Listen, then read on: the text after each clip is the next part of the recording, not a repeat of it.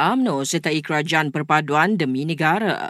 Berikut penjelasan Timbalan Presiden U M N O, Datuk Seri Muhammad Hassan. Kepimpinan berpandangan bahawa penyertaan U M N O dalam Kerajaan Perpaduan adalah jalan terbaik kerana ia memberikan U M N O peranan yang unik dan strategik dalam kerajaan. Saya faham ramai yang akan mempersoalkan mengapa kita memilih untuk bekerjasama dengan P H. Pokoknya, saudara-saudara sekalian, U M N O tidak menyertai P H ataupun membelakangkan P N. Kita memilih untuk mengutamakan negara kita Malaysia pada ketika itu.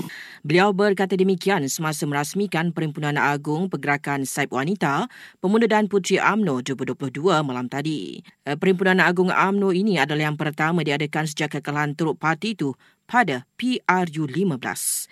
Dalam perkembangan berkatan, seratus empat puluh ketua U M N O bahagian dilaporkan bersetuju agar jawatan Presiden dan Timbalan Presiden parti itu tidak dipertandingkan pada pemilihan nanti. Bantuan wang ihsan seribu ringgit akan disalurkan kepada setiap ketua isi rumah yang terlibat dengan banjir di Pahang baru-baru ini. Menurut kerajaan negeri, bantuan itu akan disalurkan selewat-lewatnya pada enam belas Februari depan. Jemaah Menteri bersetuju tubuh Sanjai Siasatan Diraja berkaitan buku tulisan bekas Peguam Negara Tan Sri Tommy Thomas berjudul My Story Justice in the Wilderness. Dan Malaysia mencatatkan tiga ratus enam puluh tujuh kes COVID sembilan belas semalam, manakala sembilan pesakit meninggal dunia.